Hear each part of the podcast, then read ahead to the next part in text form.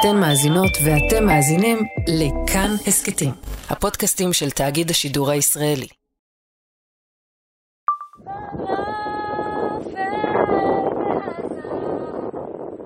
ביום שישי בצהריים כזה מצאתי את עצמי כאימא לארבעה, זה נדיר, לבד, על ה Club Car בקיבוץ, וצילמתי את עצמי אה, וידאו כזה עם שמחה ענקית, והתחלתי לשיר בקולי קולות.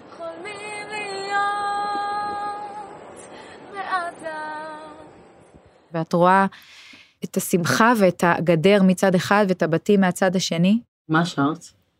שיר שכתבתי, שלא מוקלט בשום מקום, כי רק כתבתי והלחנתי אותו לא מזמן. תשאירי לי משהו ממנו. טוב, זה ממש דבילי, אבל אני אשאיר לך שיהיה. אה, הוא הולך כזה, פלאפל בעזה, רכובים על אופניים,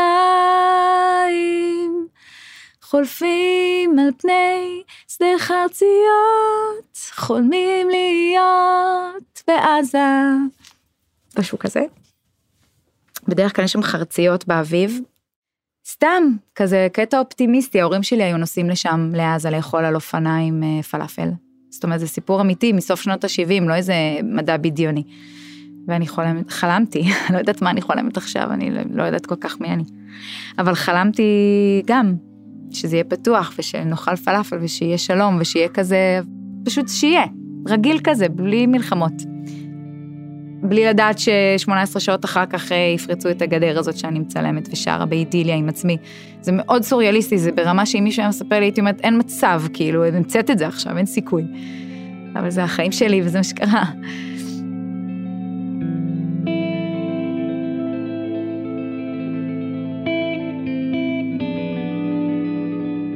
שלום, אני מאיה קוסובר ואתם ואתן על אסיף, יומני 7 באוקטובר. הסכת שמביא פיסות חיים ורגעים אנושיים קטנים מתוך שעות האימה של השבת ההיא.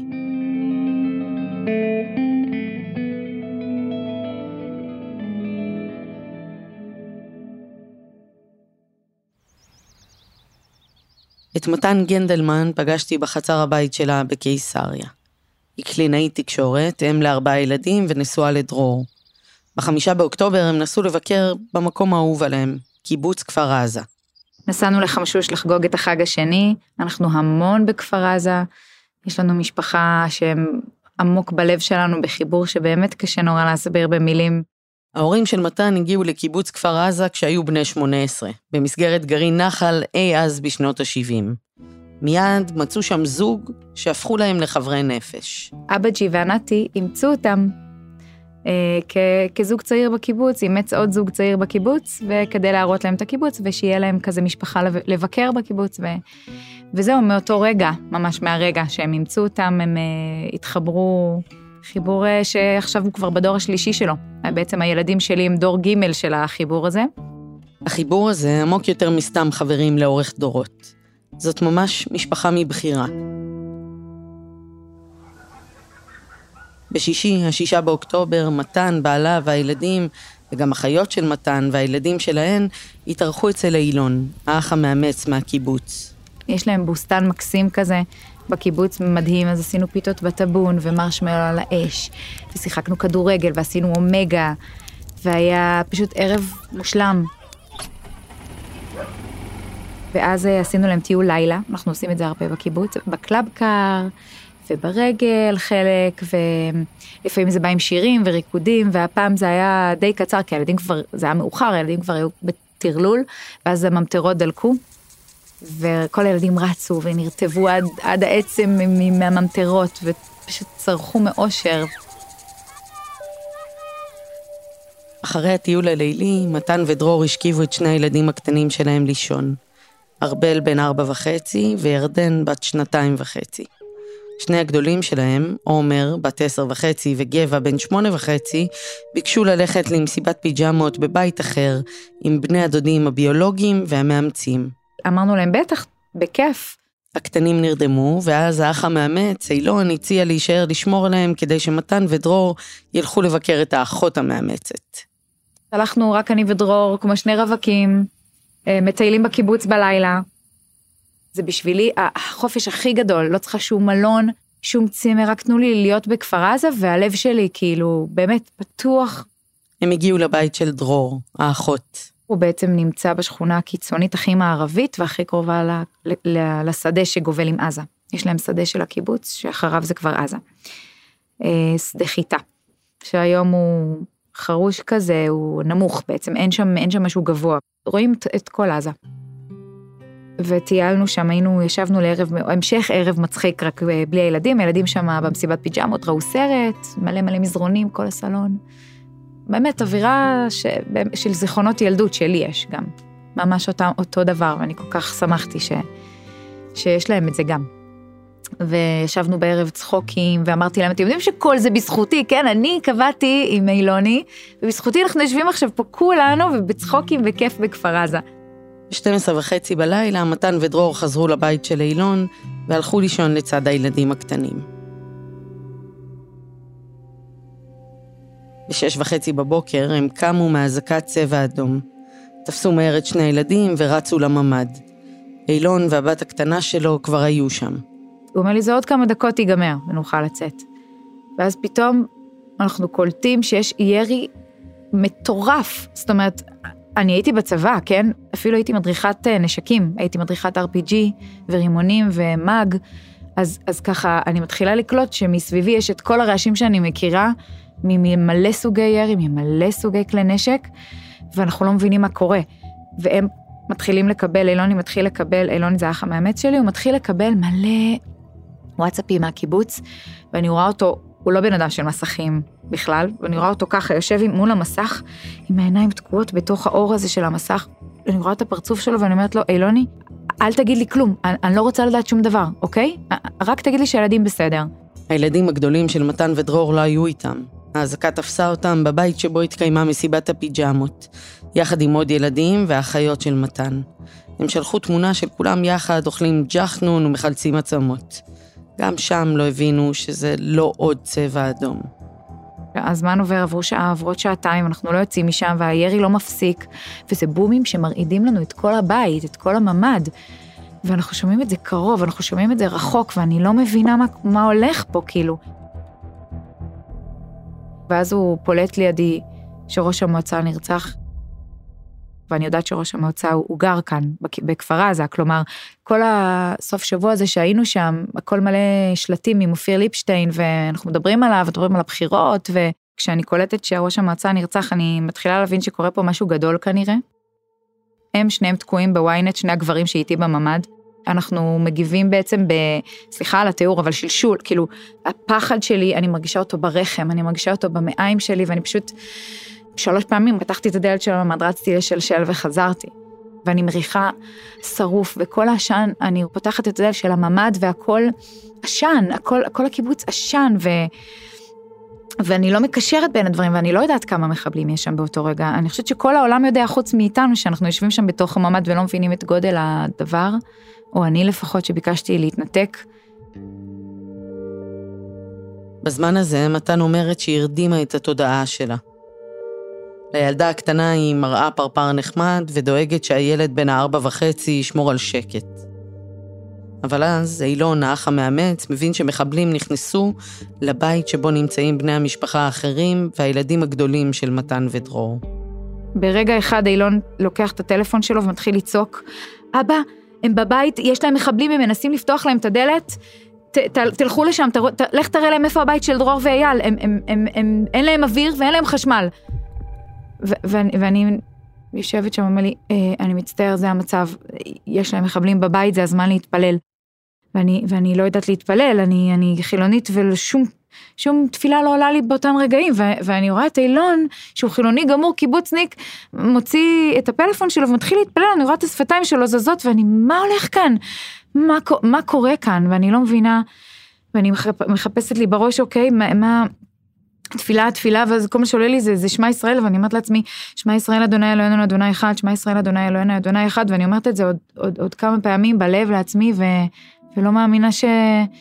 לא מאמינה וגם לא כל כך באמת מבינה, וממשיכים בומים שאין שום, אין, אין דקה של שקט, אין, אין שנייה של שקט, כל הזמן בומים. ושומעים טנק נוסע ליד החלון שלנו, ובום, ויורה. ירי בלתי פוסק, והילדים שלנו, בלי ההורים שלהם בממ"ד השני, ומחבלים שם. ובאותו רגע אני מבינה שאין לי שום שליטה. ומה ש... שקורה באותם רגעים זה שהגוף שלי נכנס לשאט דאון ואני, ואני הולכת לישון. ואני ישנה וקמה וישנה וקמה ומניקה את הקטנה כי, כי זה כל מה שאני יכולה לעשות כדי להשתיק אותה ו, ובעצם אני כל הזמן מניקה זה מה שאני זוכרת והיא כבר לא יונקת בכלל היא יונקת כאילו פעם ביום בקושי. ואני מוצאת את עצמי דוחפת לפיתה יבשה רק, רק שתהיי בשקט רק שתהיי בשקט ומוצץ וגם אם מוצץ היא בכלל לא. פשוט דחפתי לה אותו ו... ואני, ואני ברגעים האלה אני לא, לא יודעת מה קורה איתי, רק מספיקה לשלוח הודעה לחבר שאני יודעת שהוא בצבא, והוא קשור לחיל אוויר, ואני אומרת לו, אני בהיסטריה מוחלטת, הילדים שלי בבית עם מחבלים, הם מנסים לפתוח את הדלת, זה הבית של אייל ודרור קוטלר בכפר עזה, תעשה הכל כדי להגיע, וזהו, ואני שמה את הטלפון בצד. הם מנתקים אותי מהווי-פיי, כדי שיהיה מספיק כוח לשני הפלאפונים של, שלהם, של דרור ואילון. הם הופכים לחמ"ל פנימי, הם שולחים את המיקום שלנו לכל עבר. הם שולחים את זה לכל בן אדם שאנחנו מכירים. ההודעה עם המיקום ועם בקשת החילוץ הגיעה לנייד של אשת התקשורת לוסי האריש. ואני מבינה שלוסי שולחת לשם את צחי, בעלה, אב ילדיה, שולחת אותו. והוא שולח את חברים שלו, ו- והם מתארגנים שם בקיבוץ בלי צה"ל, בלי סדיר, בלי משטרה, בלי אף ממשלה, בלי אף אחד. באופן עצמאי מגיעים ומנסים להציל חיים של אנשים שהם קיבלו במיקום בוואטסאפ, שתביני. זה לא נורמלי, זה לא נתפס בכלל הדבר הזה. ואני מבינה שבדיעבד מבינה שיש שם כמה כוחות מילואימניקים עצמאיים ש... שכל מיני יחידות שמחלקים ביניהם ככה מהר מהר את הקיבוץ, והם הורגים מחבלים. והם מגיעים לבית הזה והם לא מצליחים להגיע אליהם ולא מצליחים, הם שולחים לנו הודעה, הם שולחים הודעה, אנחנו בדרך אליכם, אנחנו לא מצליחים להגיע אליכם. הבית שבו בשישי בערב מתן ודרור ישבו וצחקו, המקום שבו התקיימה מסיבת הפיג'מות השמחה, נכבש והפך לזירת טרור. עשר שעות היו מחבלים בבית, עשר שעות מחבלים בבית שלהם, שלוש פעמים ניסו לפתוח את הדלת, ובתוך המעמד יש ארבעה מבוגרים ושמונה ילדים, צריכים להיות בדממת אלחוט מגיל שנתיים וחצי עד 11 וחצי. הם עושים על עצמם שאתה צריכים, אין להם אוויר, הם, הם מזיעים כולם לגמרי, אין להם מים. הם הגיעו למצב שהם צריכים להחליט למי לתת את המים. כאילו, יש להם כל כך מעט, אז הם החליטו שהם ייתנו את זה לגברים שצריכים להחזיק את הדלת, ועושים תורנות של עשר דקות, עשר דקות, על להחזיק הכי חזק שאתה יכול בעולם את הדלת, את הידית. ו- ולבין התינוק והבת שלוש שלא יכלו, שחייבים מים, שלא התייבשו. שהם חשבו על עצמם שהגדולים יוכלו יותר לשאת את זה. מה זה גדולים? בן שש, בן שמונה, בת עשר, כאילו זה הגדולים. גבע, הבן שלי, הוא בן שמונה ושלושה חודשים, והוא אומר לי, אמא, את יודעת, אני רציתי להשתעל, ושני, דודה שני אמרה לי לא, לא, לא, והיא סימנה לי הכל בשפת סימנים, איך, איך לעשות ככה, לשאוף נשיפה קטנה ולנשוף נשיפה. אה, קטנה וחלשה בלי קול ואני הצלחתי אמא את יודעת כל פעם כשאני רציתי אה, לי התחלתי שיעול קטן קטן ואז נזכרתי והוצאתי את זה בשאיפה קטנה ושאיפה קטנה ו, ואת יודעת אמא אני ילד חכם אני התחבאתי מתחת למיטה ידעתי שהם לא ימצאו אותי שם. הוא מספר שבן דוד שלו הצליח להירדם מתחת למיטה והוא לא הצליח והיה לו כרית שם שהוא לקח מה, מהמשפחה שלי והוא חיבק אותה והוא לא הצליח להירדם. ואחרי שעות קשות מגיע הצוות שהשחקן צחי הלוי הוא חלק ממנו. הם דופקים בדלת. ואחרי קושי, קושי להאמין להם שזה בעצם מישהו שבא לחלץ אותם, אז הם לא פותחים בהתחלה ולא פותחים, הם מחזיקים חזק את הידית והם אומרים להם, תגיד לי מספר אישי, אז הוא אומר לו מספר אישי. כאילו התחיל לשאול שאלות לזיהוי ואז הוא אומר לו, נו לוסי הארי שלחה אותי, תצאו, אנחנו באנו לחלץ אתכם, משהו כזה, ואז הם פותחים להם את הדלת ומבינים שכאילו אה, אה, מלאך הגיע להציל אותם. הם בלי להתבלבל פעמיים לוקחים אקדח, טוענים אותו, נותנים לשני הגיסים שלי אקדח טעון, בוא תחפה עלינו, אנחנו תחת אש כרגע.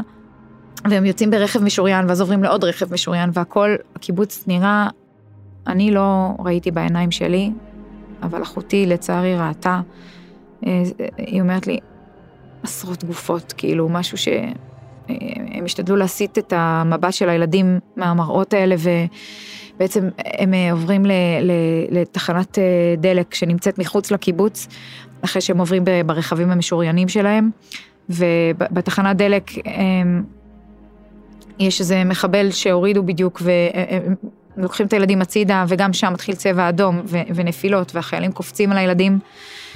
החיילים מגינים בגוף שלהם, החיילים המדהימים האלה, אני באמת לא יודעת מי הם, הלוואי שהם שומעים אותי והם, והם יגידו לי, אני מתה לחבק אחד אחד שם. פשוט הגנו בגוף שלהם על הילדים.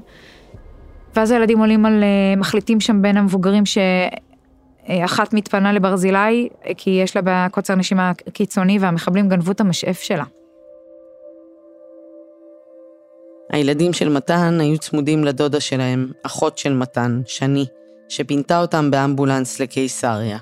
ולאחותי בשלב הזה אין פלאפון, גנבו לה הכל, גנבו לה פלאפון, גנבו לה את האוטו, גנבו להם, הם גנבו הכל, המחבלים. ככה שגם אנחנו לא יכולים, היא לא יכולה להיות איתנו בקשר, אבל איכשהו הגיעה אלינו הידיעה, ואני מתחילה קצת להתעורר בתודעה שלי, ואני מרגישה שיש בי תקווה פתאום שהם, שהם חיים, ואני בשוק שהם חיים. איך הם חיים? היו שם מחבלים בבית, איך הם חיים? אני כאילו, לא יודעת איך, איך זכינו לנס הזה, זה הבית הכי קרוב לגדר. הבית שלהם הפך למפקדה, עשר שעות היו שם מחבלים, נכנסו, יצאו, באו, הלכו, התחמשו בעזה וחזרו. ובזמן שהטרור הנורא הזה התרחש בבית שלהם, בממ"ד הילדים היו עטופים. מה שיפה זה שהילדים שם נשמרו כל כך טוב בזכות אח... אחותי ואחותי המאמצת, זה הן שתי נשים שאם כבר משהו כזה קורה, שיהיו, שיהיה איתן ולא איתי, אני היסטרית. אני בן אדם יותר היסטרי, והם כאילו משמיים. ביום שבת ב-11 בלילה, כשמתן ובעלה עדיין היו בממ"ד עם הילדים הקטנים, הם קיבלו שיחת וידאו מהילדים הגדולים שהגיעו בשלום לקיסריה. והבן שלה שאל מה איתה. ואמרתי לו, אני, אני, אני מבטיחה לך שעד הבוקר אני מגיעה. עכשיו אני כבר ערה לחלוטין בעצם, ואני לא מצליחה לישון, ואני כאילו, כל הגוף שלי דרוך ב... ואני מחכה והמיריות לא נפסקות ולא נפסקות ועוד, ואני, ועוד פגזים ועוד כאילו ירי כבד. ואז היה איזה כמה זמן של שקט פתאום, ואנחנו מחכים בציפייה שאי אפשר להסביר בכלל ו... באחת וחצי בלילה דפקו להם על הדלת של הממ"ד. אני נדרכת לחלוטין ואני אומרת אוקיי, עכשיו אנחנו צריכים כאילו, זה עניין של שניות, אבל אנחנו מסתכלים אחד על השני, אני, דרור ואילון, ואומרים לעצמנו, לפתוח או לא לפתוח, כאילו, הם, הם צעקו מבחוץ, קוטלר, תפתחו, ואנחנו לא פותחים, ולא אומרים כלום, ולא, ולא מצייצים. כי היצר ההישרדותי אומר, כאילו, יש מחבלים פה, זה לא הגיוני, והיצר שרוצה להגיע כבר לילדים אומר, אבל, אבל, אבל, כזה, בואו נצא מפה כבר, ו... הם לא, אנחנו לא עונים, ואז הם שוב, אנחנו שומעים בום, בום, בום, שברו את החלון, נכנסו, אנחנו שומעים כבר דפיקות צעדים, דפיקות על הממ"ד עצמו. זה צה"ל, תפתחו, תפתחו, זה צה"ל, באנו להוציא אתכם. ואז אני אומרת להם, זה צה"ל, תפתחו, אני יודעת שזה הם. זה הם, בטוח. ואני לא יודעת איך אני יודעת את זה, אבל אנחנו פותחים ואני ממש בטוחה שזה הם. אז אני רואה את החיילים, אני נרגעת, אני נושמת, אמרו לי, תארזו מהר מהר. חמש דקות יש לכם לארוז והולכים מפה. החיילים חילצו אותם בשלבים, בהתחלה אספו את מי שנשאר בחיים מהשורה שבה נמצא הבית של אילון לממ"ד אחד. אחר כך הם יצאו עם הילדים על הידיים, כשחיילים מגנים עליהם והאש בקיבוץ לא פוסקת. כשמתן הבינה שמפנים את כולם למושב הודיה, היא חשבה על ההבטחה שלה לילדים הגדולים, שעד הבוקר היא תגיע לקיסריה. אני מפרסמת סטורי באינסטגרם. תוך שלוש דקות יש לי שלושה רכבים שאוספים 11 איש ואני בתוכם, והמשפחה שלי וכל המשפחה שלי מכפר עזה, 11 איש, ואוספים אותנו לקיסריה. אנחנו עלינו על ההסעה הראשונה של איזה בחור שאנחנו לא מכירים, קוראים לו יזהר, והוא גר מושב ליד מושב הודיה, והוא כבר בא לקחת אותי ואת דרור ואת הילדים עם חטיפים ומים באוטו. נחת עליי, מלאך פשוט. כל המשפחה המאמצת שלך בסדר?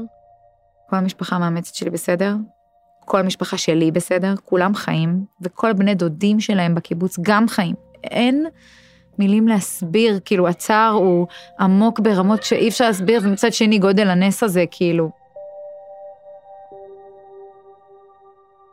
אני כן רוצה להגיד שהנס שלנו, חד משמעית, התקשורת והמיקום בוואטסאפ.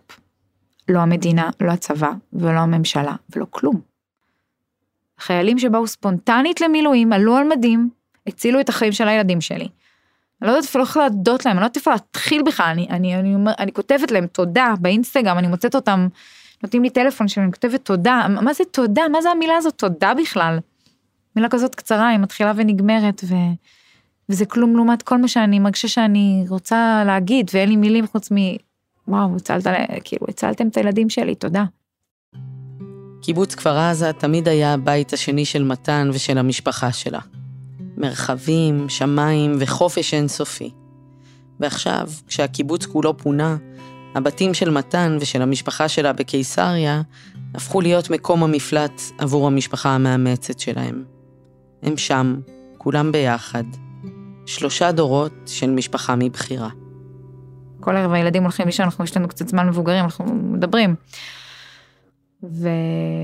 ואילוני הוא איש של שלום. מאוד מאוד איש של שלום. והוא עדיין אומר שהפתרון היחיד זה לעשות אה, שלום בעזה חופשית ומעבר, ובאמת לאכול פלאפל בעזה, רכובים על אופניים. כמו שכתבתי בשיר, כי זה... גם אני קצת כזאת, אבל אמרתי לו שהפעם הוא צריך לשכנע אותי יותר, כי אני לא מצליחה לחשוב בכלל איך לדמיין איך זה, איך זה יקרה.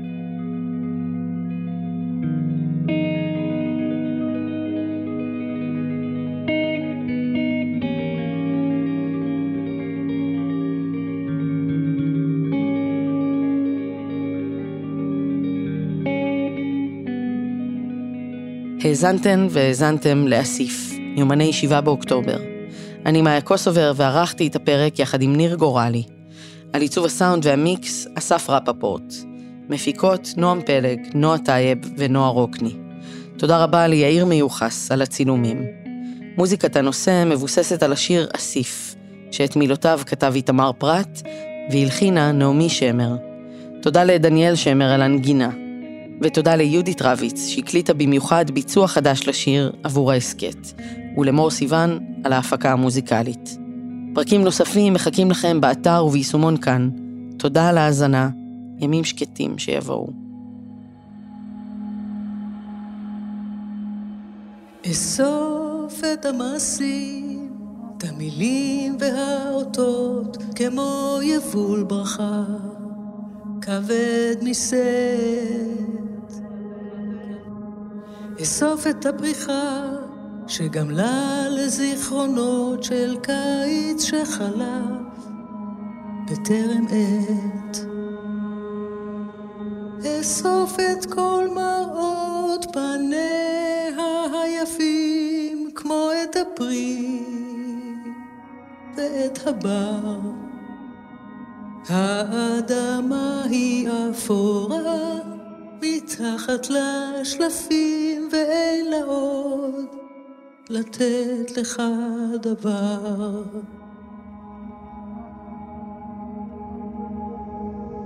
סוף את המעשים, המילים והאותות, כמו יבול ברכה, כבד משאת.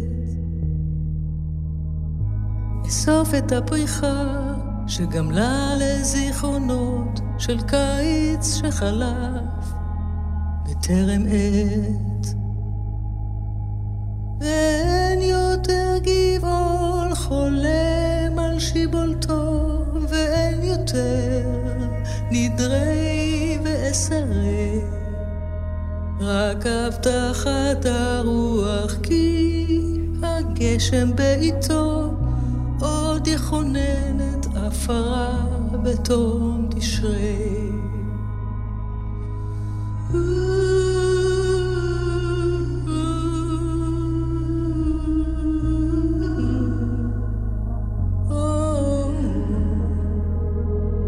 האדמה היא אפורה מתחת לשלפים